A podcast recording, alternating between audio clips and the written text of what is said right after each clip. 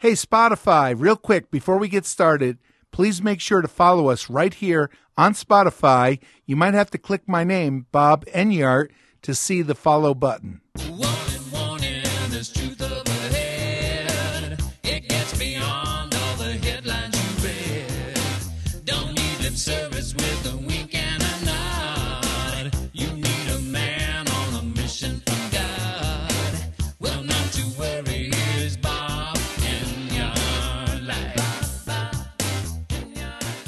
Greetings to the brightest audience in the country. Welcome to Bob Enyart Live. I'm the pastor of Denver Bible Church. We have a short form talk show, so typically we don't take calls, but yesterday was a lot of fun. We did take calls and they were enjoyable. By the way, our phone number for ordering materials from our store, which you can get at kgov.com, click on the store, or 1 800 8 ENYART, 1 800 836 9278. On today's show, I'd like to share with you a few comments that I've posted over at Forbes.com on an article about Venezuela falling apart. As you know, we've been calling for an invasion of Venezuela, a humanitarian invasion. And they have just a great article there over by Tim Worstall. He's a fellow with the Adam Smith Institute in London. But Tim and I are going back and forth on a disagreement about economics in the comments. And so I'd like to share some of that with you. But first, I'd like to mention the obsession with Donald Trump's cabinet. What has happened over the last month since the election is that the media, they made so much money with high ratings on the campaign. They want to keep all that rolling. And they have effectively turned now the selection of the cabinet into a continuation of basically what is a modern soap opera. 24 7 cable news, talk radio has turned the public's obsession with politics, our political leaders, into something like a modern obsession with soap operas, where people are tuning in every day to find out what is the latest, the latest scandal, the latest relationships, who hates who, who's making up, who's going out. So it's just another distraction from what is truly important. Well, having said all that, it turns out that speaking of things that are important, for example, upholding morality that God has revealed to us, including, as Jesus said, God made us male and female, and the Lord instituted marriage between one man and one woman, and sexual immorality is a aspect of rebellion against God and it destroys people. Well, Donald Trump announced that his nominee for Secretary of State is Rex Tillerson. What does that have to do with sexual immorality? Well, remember, Tillerson was instrumental in getting the Boy Scouts to go gay. You remember that? Christian leader Tony Perkins earlier this year endorsed Donald Trump. He should have known better because Trump is a socialist. He's intensely homosexualized and promotes homosexuality. He's a child killer. But at any rate, Christian leader, like so many others, Tony Perkins, who's the head of the Family Research Council, he endorsed Donald Trump. Then, before the election, remember when he said he'd be voting for Trump, even though that recording of Trump's horrific comments about women had become public. And it was so utterly shameful and embarrassing. So Trump is a child killer, a misogynist, a socialist. He's brought countless conservative Christians to their feet cheering homosexuals. You know, lifelong supporter of Planned Parenthood. And all the lies he told during the campaign, they were just standard fare for Republicans running to gin up their base. So now he announced Tillerson, the head of ExxonMobil, the CEO, for his Secretary of State. And yesterday, just before that announcement, Tony Perkins was lamenting that Donald Trump might pick this aggressively homosexualized business leader. Because Perkins recalls that Tillerson used his influence to push the Boy Scouts to go along with the sodomite agenda. And so, sadder even than that, and the irony now of Tony Perkins lamenting this when he's part of the cause of this, of this totally known outcome of a Trump presidency. What's also sad is that so many other Christian leaders we expect to be silent on this and on many other sinful actions of their leader. We expect them to be silent or even defensive of how Trump will kill children, implement socialism, and so on. By the way, our youngest sons, Cheryl and I, they were scouts, Cub Scouts, then Boy Scouts. One almost earned the rank of Eagle Scout. We were in the program with Colorado's legendary Troop 999 for a wonderful 10 years. It was just the best. And we pulled our sons out when Boy Scouts of America went gay. And we did that, we pulled them out not to protect our own children. That wasn't the goal. We were fully involved. You know, for all those years, I attended virtually every scout meeting. I remember going on the weekend campouts and freezing half to death. They were so much fun, though. I remember the week long camps and how great they were. So we knew that our troop, which was strongly Christian, would protect them, and we would be there to make sure everything was safe and okay. And so, if we had continued, our sons could have the great advantage in life of earning the rank of Eagle Scout because that really does open some doors, helps with some job interviews, and so on. But we pulled them out, not to protect them, but to protect other kids. And even the church that licensed the Troop 999 charter.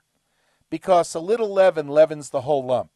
You know the frog that sits in the pan of boiling water? It's nice, warm, lukewarm water, and it's gradually heating up and he doesn't jump out and eventually he gets boiled to death. I don't think a real frog would do that, but that's the illustration. And that's what sin is like. Eventually, large numbers of children will be homosexualized through the Boy Scouts. And the Boy Scouts will help to make them hostile toward the gospel of Jesus Christ because the Bible affirms the sexual morality, the principles that God has revealed to us. And as Jesus said, God made us male and female, not with half a dozen different genders. Remember the founder of the Scouts back in England, Baden Powell? Undoubtedly, he's spinning in his grave right now over there in England.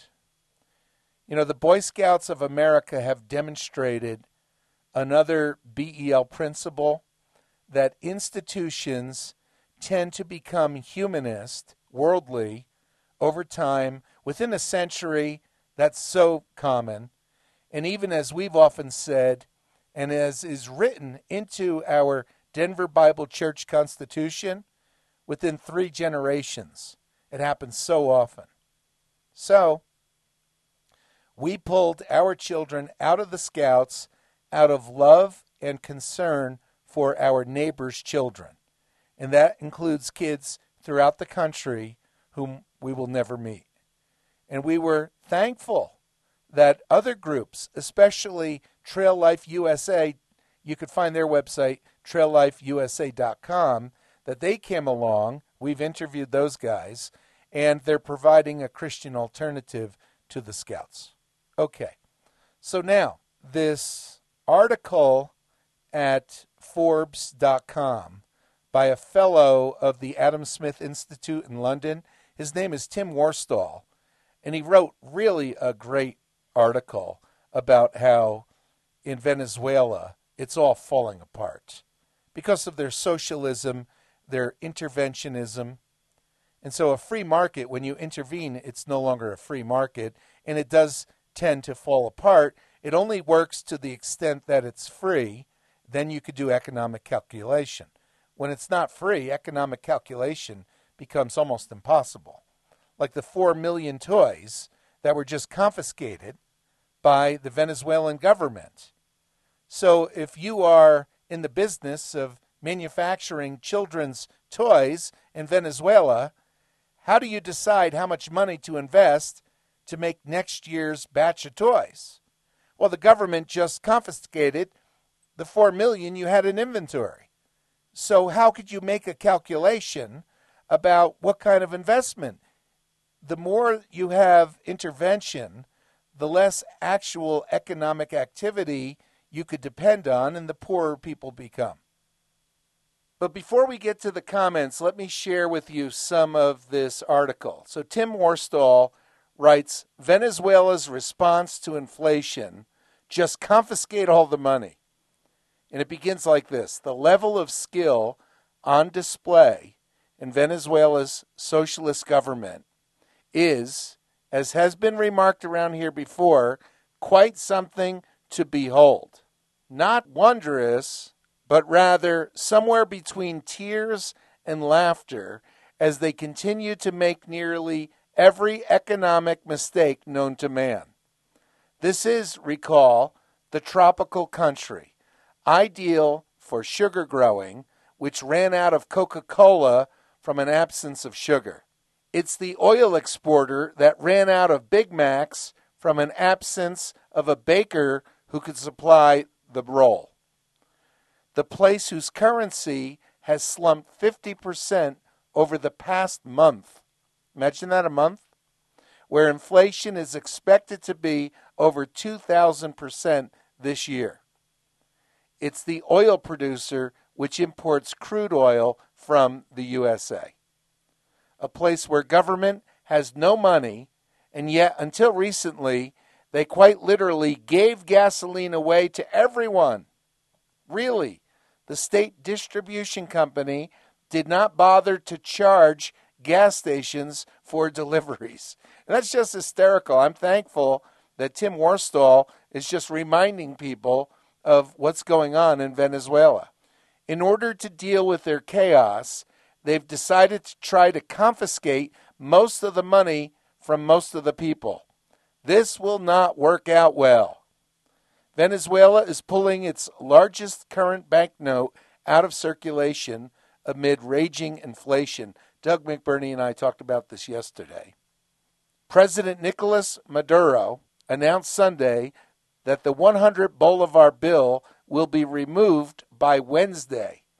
The 100 Bolivar note is worth about 2 cents and is the most widely used bill in the economically ravaged South American country. This is the currency officially called Bolivar Fuerte, introduced at a value of about 50 US cents in 2008. Fuerte meant strong to distinguish it from the earlier Bolivar, which they inflated anyway. 1,000 old Bolivars became one Fuerte Bolivar and now that's worth two U.S. cents.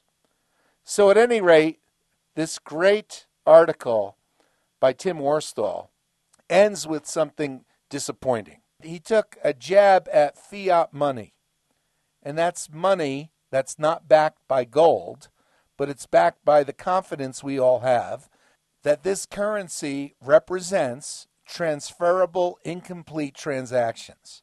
In other words, I did work for someone they gave me this currency, and now I go to someone else, ask them to do work for me, and I will give them that currency, and then they'll offer it to a grocery store to get some ground beef and so on. So I commented, I was the first to comment on this article to Tim, and I wrote this, and I'll share with you some of the comments between me, Tim Worstall, and other readers there at Forbes.com. So I wrote another important article warning the world about the catastrophe that is Venezuela.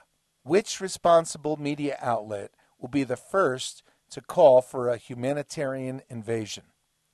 But Worstall ends an otherwise great piece by taking a jab at fiat money because it only has value because we all value it. Tim, really? So that was his argument. He says fiat money only has value because we all value it. Well, value is in the eye of the beholder. Even gold. If you're dying of thirst in the desert and you have a pouch filled with gold, and somebody has three ounces of water, you will give them that gold for their three ounces of water. So there is no such thing as intrinsic value. Value is in the eye of the beholder. It has value because we value it. So I asked Tim, I mean, really?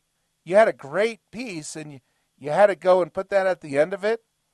So Tim Worstall, the author of the piece, responded to me.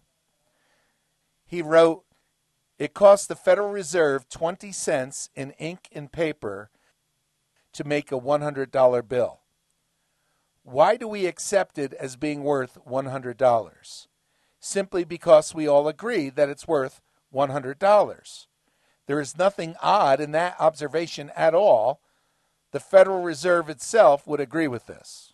So then another reader, a Richard Peets, P E E T S, responded and took the author's side, Tim Worstall, and it said, well, it's not like Tim's wrong. Paper money is worth something because we agree that it's worth something. Once that belief goes away, so does the value. So then I responded, rather to Tim, I responded to Richard Peets. And I wrote, Hi, Richard. Gold is worth something. And typically, these folks who don't like fiat money, they want gold backed currency. They want to bring back gold certificates so that you can take your $20 gold certificate to the bank and they could give you the equivalent in gold. So, at any rate, or something like that. So I wrote, Hi, Richard. Gold is worth something because we agree that it is worth something. If an idea, or a currency for that matter, has a problem, it'll take more than a tautology to demonstrate that problem. In other words, I'm saying they're they're making a tautology. By saying it's worth something because we say it's worth something, that's not telling us anything. You can't make that observation and use it as an argument against anything because it's just a tautology. So then I added, I spent a decade on the air when the topic came up opposing fiat money. On Bob Enyart Live, I did. Then, after a year's focused study, I retracted my arguments, and also, by the way, a book. I had those arguments in a book, and I retracted that. You may want to Google the sentence that may be the best ever definition of money. That is, Google, quote, money is the accounting of transferable, incomplete transactions, unquote. For if that's what money really is, if money is the accounting of transferable incomplete transactions, then fiat money can be efficient and highly effective. So Tim Worstall, the author of the piece at Forbes, came back and he quoted that definition that I provided. By the way, if anyone Googles that, they'll come to our article at kgov.com, What is Money? And we present the definition Money is the accounting of transferable incomplete transactions. So the author, Tim Worstall, quotes that, a very short comment, and he puts in quotes Money is the accounting of transferable incomplete transactions. That certainly is one of the things that money is. And fiat money is indeed an efficient manner of doing that.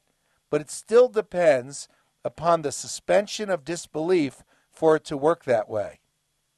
So then others began to comment, and there's one guy named Dave Dave. And Dave Dave took issue with Worstall And he said, Look, it has nothing to do with the suspension of disbelief. And so then I responded again to Tim. This is the last quote. I see we get a caller from Wisconsin. That's cool. So this is the last comment that I'll share with you.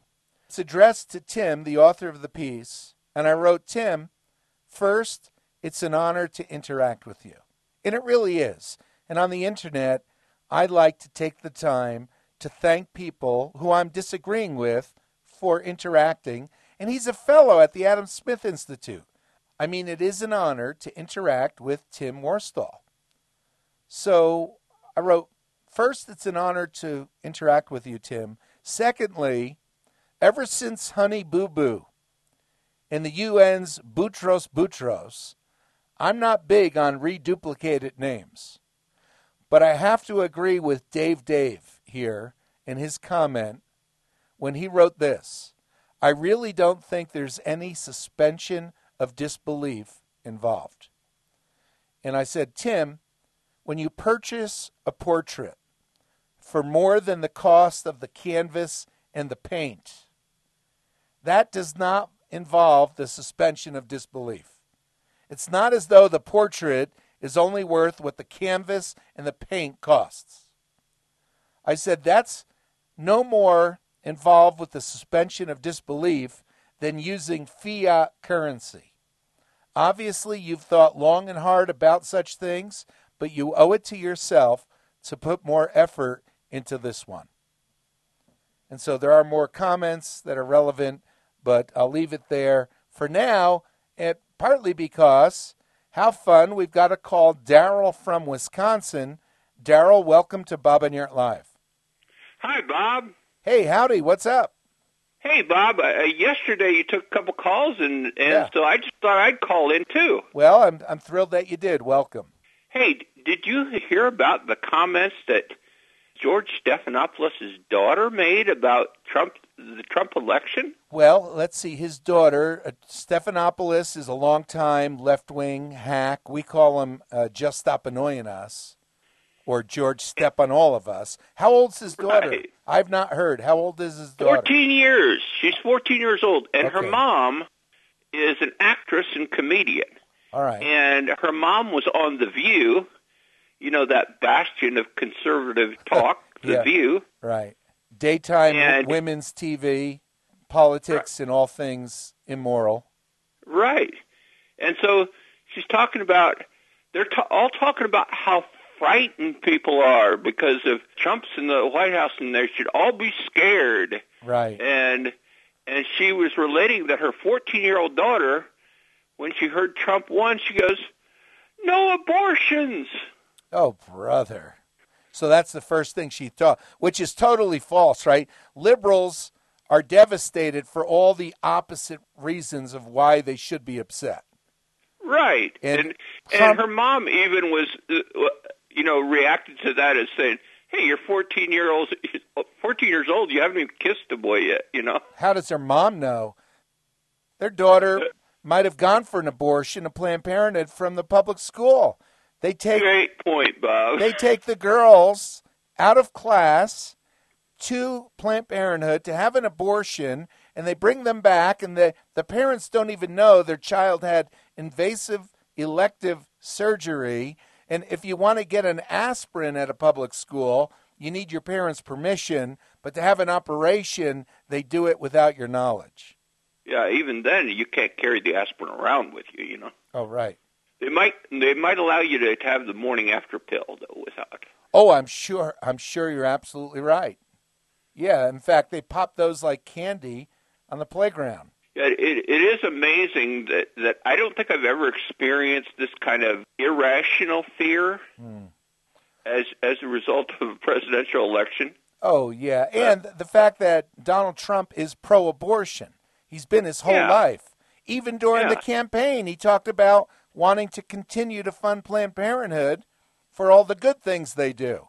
And they do more good things, way more good things than bad things, according to Trump. So at any rate, yeah, it's all a joke. He rejects that the baby has a right to life, and he's going to stack the U.S. Supreme Court with justices who are pro abortion, like he is, who reject the baby's right to life for another 25 years if everything continues as is. And that's Uh, thanks it- to was- it was focus on the family and all those. Yeah. Go ahead. What? Yeah, it, it's interesting that that you know for the Republicans, you know the sky is falling if Hillary gets elected, Right. and for the Democrats, the sky is falling if Trump gets elected, right. and and what we get is the status quo either way. Yeah. Yeah, it'll be, I mean, it, uh, it's always astounding to watch. And it's tr- tragic. It's like watching a train wreck or a crash on the interstate. But it, it will be astounding to watch, and we'll report on it so that people could consider what God says about these issues from His Word and then strengthen your own walk with the Lord and reach others with the gospel of Jesus Christ. You know, another thing I wanted to talk about, Bob, Glenn Beck Yeah. lately has been he, he's been like in this paranoia about generals getting appointed or former generals getting appointed to to leadership positions. Yeah, Trump's especially Homeland Security. Oh, right, yeah. Yeah, You what know, would a general, why would you? Why would you want a general Why would you- defending our country? why would you ever? It's it's all it's all a distraction from what is important. And thank you for bringing this up, Daryl, even though I'm so sick of it because 24/7 news, cable news, and talk radio has turned politics into today's soap opera where everyone is obsessed to find out what's the latest, who's mad at who, who's got a relationship with who, who broke up with who, who's getting back together. And it's all an obsession and a distraction from what is important from the truth. But so at any Yeah. rate, there's this obsession with Trump's cabinet, which is hysterical. And then these claims that, you know, a general is is not qualified. Well, how about General Eisenhower? How about King David? I mean, when and who did you say this is Glenn Beck, right? Complaining about this? right, right. Beck You know, as they're all upset with the you know the posse comitatus kind of thing, and Yeah. that, that if you have generals in charge, they're gonna take over the country. You know. Yeah, right. So Glenn Beck is a Mormon. He doesn't have enough of a foundation to make substantive comments on the news of the day. I, I think just yesterday he was complaining that when we play songs, when we sing songs, we sing all the wrong verses. And that's such a Uh. typical meaningless Glenn Beck type of waste of airtime. But all right, we're almost out of time. Anything else, Daryl? Hey, did you hear that the rookies in Major League Baseball can't be forced to wear dresses anymore? Wait, wait a minute. I didn't know Major League Baseball rookies were forced to wear dresses. That's like some well, kind one of of hazing. the a time-honored tradition is a very silly one in Major League Baseball is that there's a rookie hazing where the veterans, at least one day on a road trip, they force all of the rookies to wear women's clothing, dressing up like Snow White. I had stuff never, Like that. I'd never heard of that. I'm glad they ended it. It's embarrassing. It's weird, but I bet you the liberals are mad about that for all the wrong reasons. oh, sure they are. Like, for example, they- they'd say they're making fun of transvestites by punishing men to make them dress like women. But anyway, we're out of time. Hey, Daryl, thank you so much for calling in. May God bless you. Hey, Spotify, thanks for listening. Make sure to visit our website, kgov, kgov.com. Also, please make sure to subscribe to the program. If you've enjoyed this episode, go ahead and tell a friend about us or share the link. We'd really appreciate it. This is Bob Enyart for kgov.com. May God bless you.